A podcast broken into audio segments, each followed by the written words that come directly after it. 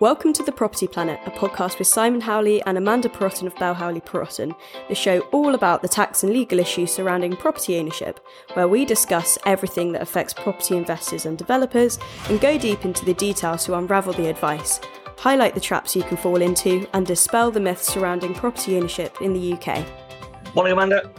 Good morning, Simon. How are you? How's sunny Spain? Very good, very well indeed. A little bit tired watching the football last night, but uh, there you go. We have England in the next round and the next Tuesday, I think. So, I was going to say it's tiring watching the football. Certainly, if you're watching England play. Well, Yeah. it's kind of a bit dull, but there you go.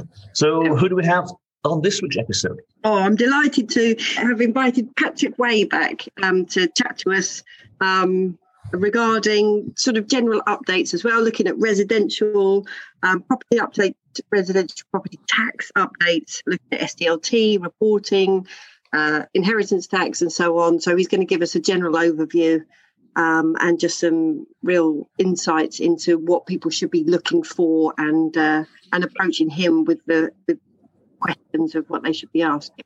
Great. Good morning, Patrick. Morning, Patrick. Morning. Good morning. Nice to see you all. And uh, I'm not so jealous this time, Sam. The last time I saw you, it was very blue sky behind. It looks a bit like England behind, so I'm not. I'm not as jealous as normal. So that's moved house since then, you see. So It looks a bit grey. we've moved to the east end of Marbella now. okay. Okay.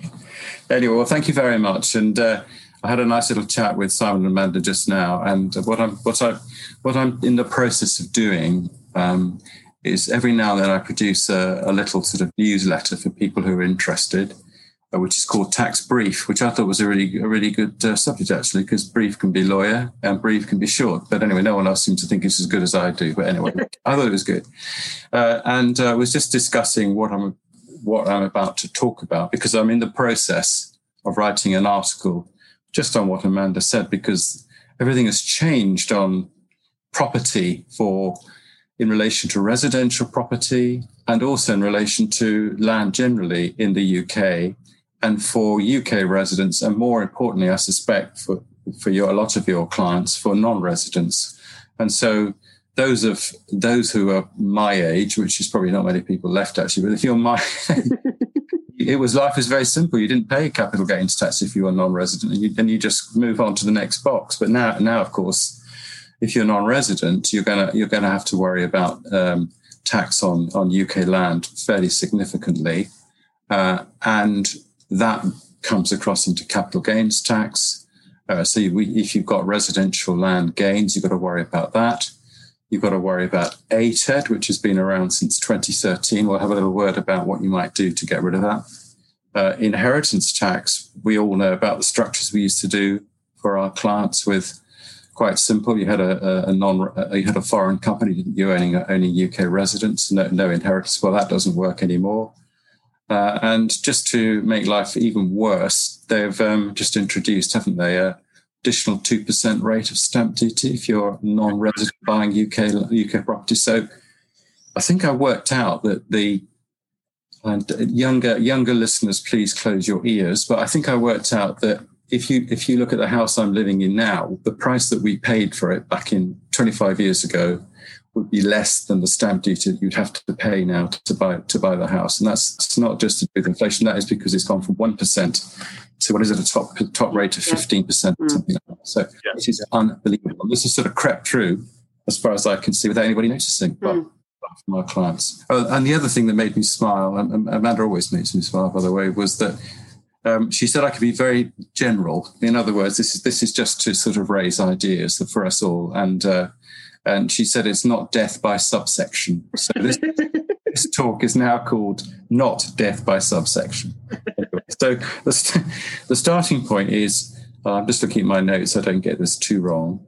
You've got 2013. Everybody knew, as I just said, you didn't have to worry about tax for non-residents. Then along came ATED, which we all know about, annual tax on envelope dwellings, which is basically you had a, a company, there could be other structures that owned your property in the UK, but they also introduced gains tax. So there was ATED related gains. In 2015, they began to push it out. So you had non-resident capital gains tax, which applied to non-resident persons such as individuals, trustees, and, and closely held companies. in respect of uh, uh, UK residential property interest. And then they had this 2017, they had a consultancy paper. And now from April 2019, everything has completely changed. And so that's really, really where we are. And the, the one of the other points to so and the main thing I think is that non-residents have to now be aware that dis- disposals of UK land can give rise to, to capital gains tax. And in addition, I think one of the killers that's come in relatively recently is um, this thing about UK residents selling residential land. They now have to report that disposal, don't they? I'm sure you've done this with your class lots of times yeah. within 30 days.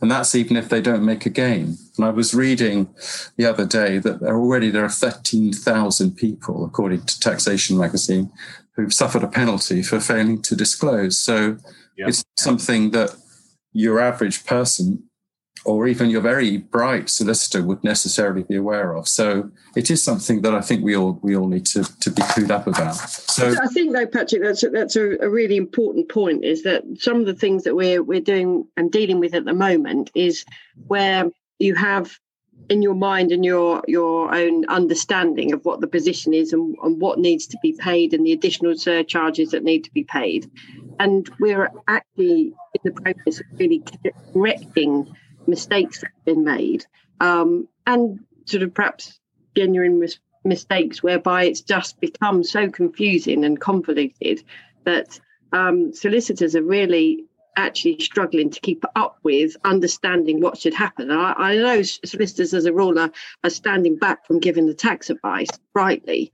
Um, but I think they're they're also falling into a trap where they think this is a relatively straightforward transaction and no reporting is required or nil is, is, is payable on the SDLT, and they're actually getting it wrong.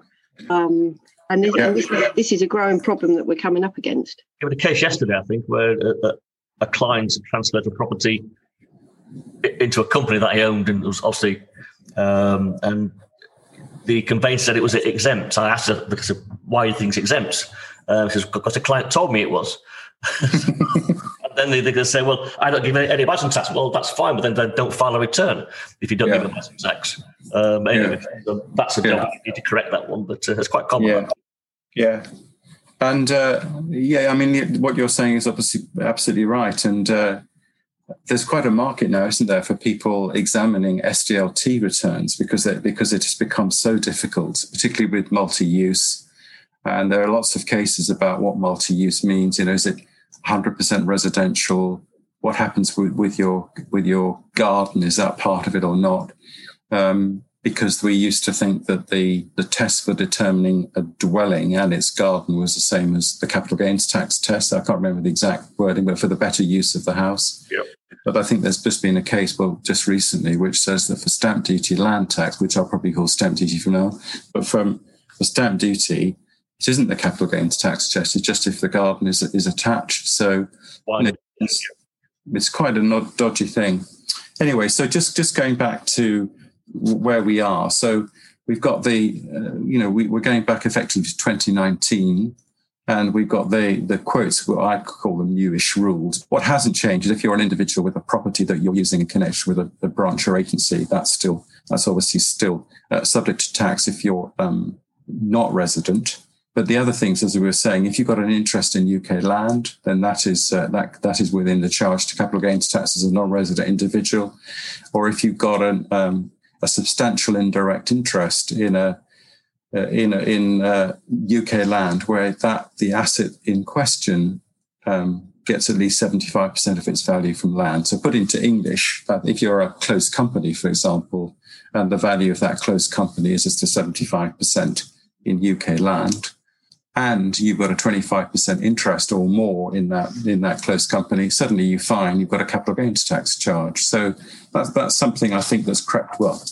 Not I'm sure all your clients know it, but it's something we have to keep reminding ourselves.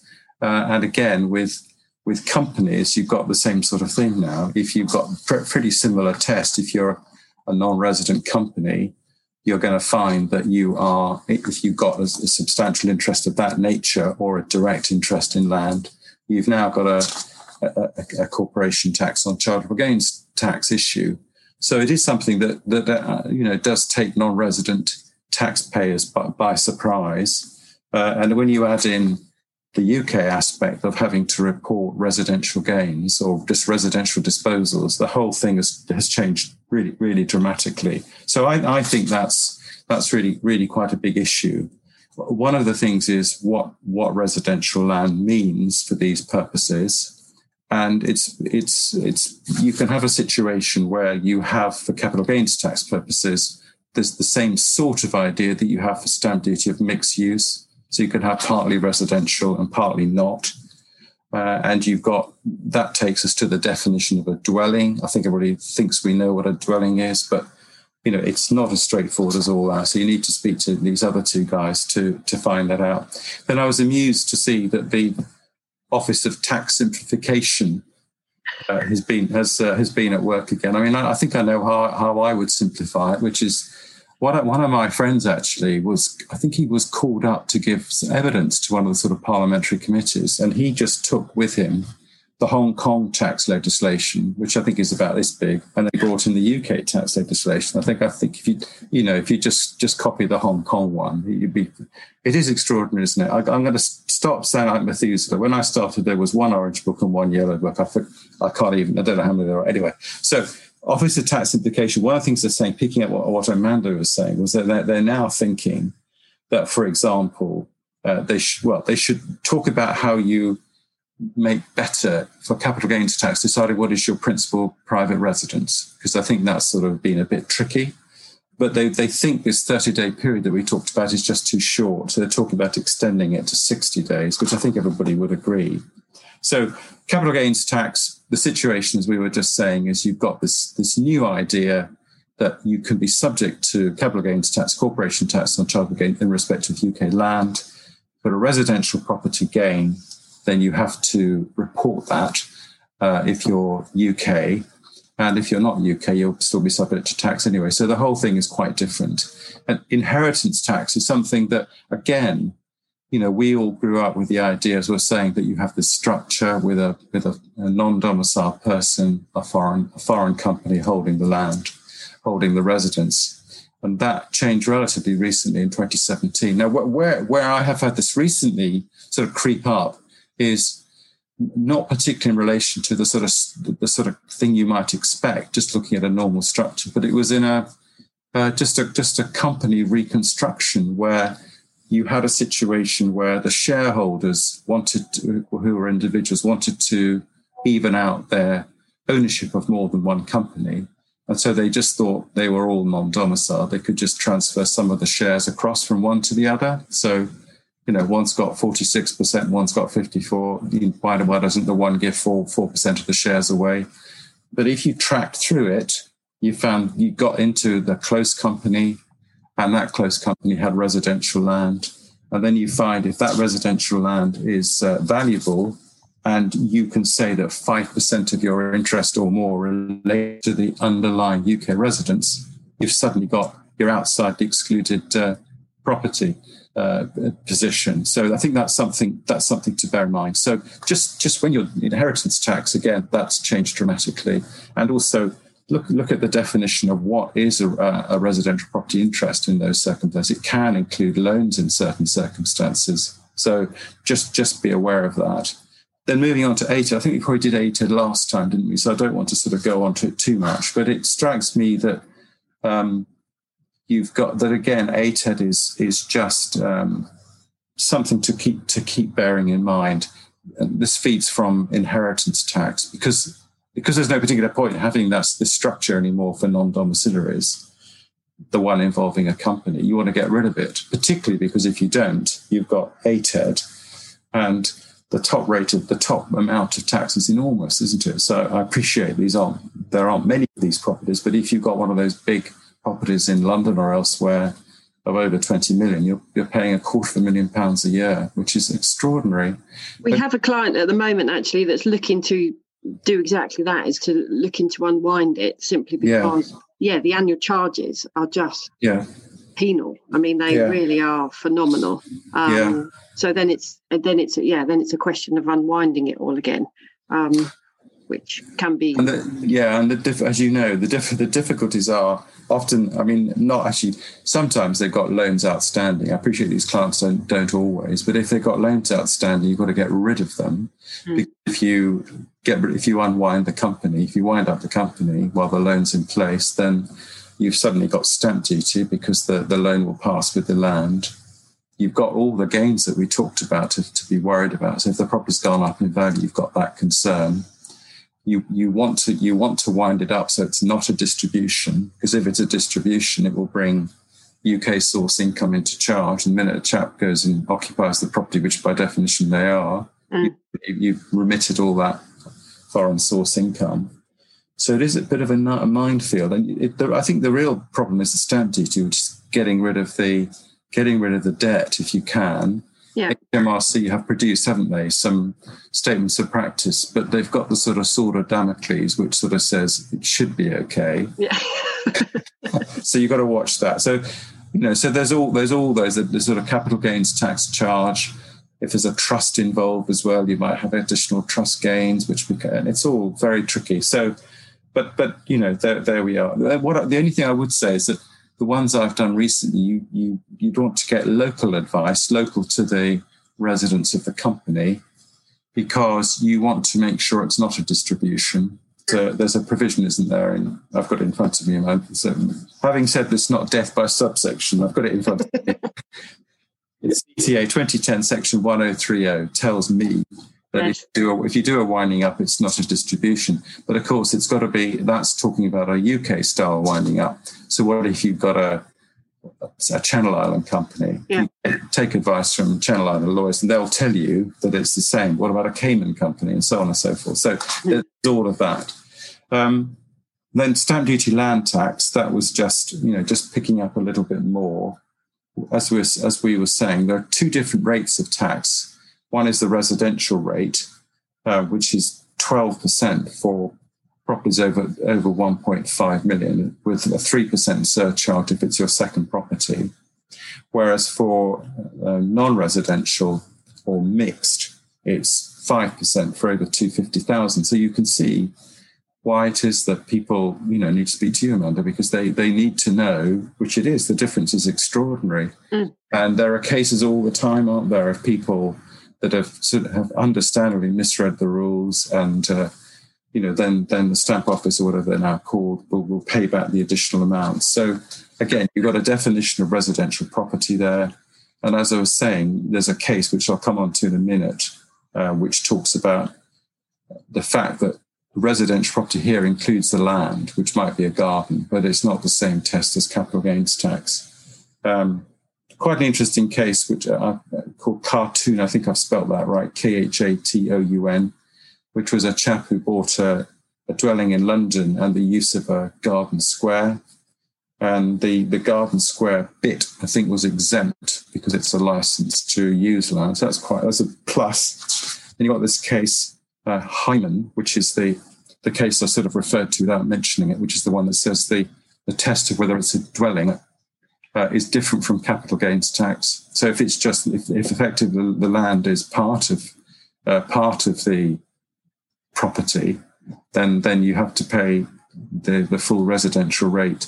And again, just by a little beef, what made me smile was that the in that case the taxpayer they went to the upper tribunal, read out to the tribunal the in the um, HMRC manuals and they said, well, in the manual, you say we apply this test, we apply that test. And uh, he or she got their wrist slapped for being so rude as to mention what the revenue thought the position was, because it was obviously they could change their minds. And I, I in back in the day, I had a fantastic judge once who, um, when we mentioned that we were, you know, we weren't going to rely on a manual, but here was the manual. He actually had got hold of it, and he actually waved it at the at the tax barrister for HMRC and said, This would have been your skeleton argument, wouldn't it, if you realised you were going to lose? So should we bin it? Bin it. Anyway, those judges don't exist anymore. So they've obviously been uh, removed. Anyway. um, but just going back to what we were saying, there's another case here M- M- MAS Fabrics, Hong Kong.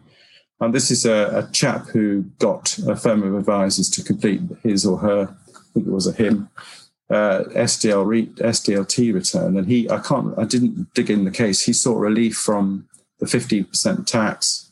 It wasn't available, but he um, he didn't know it wasn't available. He went ahead and claimed it, and now he's been he's been clobbered with with the SDLT, and I presume a penalty as well. So you just have to be have to be very careful. Um, and just as I mentioned, SDLT is now going up to add an, a two percent surcharge if you're if it's a non if you're non-resident with effect from the first of April. Wasn't sure why it was the first of April, except this you know rather than the sixth of April. But again, I don't know whether you've seen they're talking about moving the the tax year from starting on the sixth to the first. And if they're going to do that, why not put it on the first of January? I mean, that makes sense, doesn't it? Calendar, I suppose. Yeah. I once had to explain to an American why it is the why we start on the sixth of sixth of April, all to do with the quarter day being in 25th of March and then switch from the Gregorian to the Julian. All that. He looked at me as if I was completely balmy. So I just said, all right, just, just, just write down the sixth, would you? So back in the you go for the first of January. That's very strange, very quaint.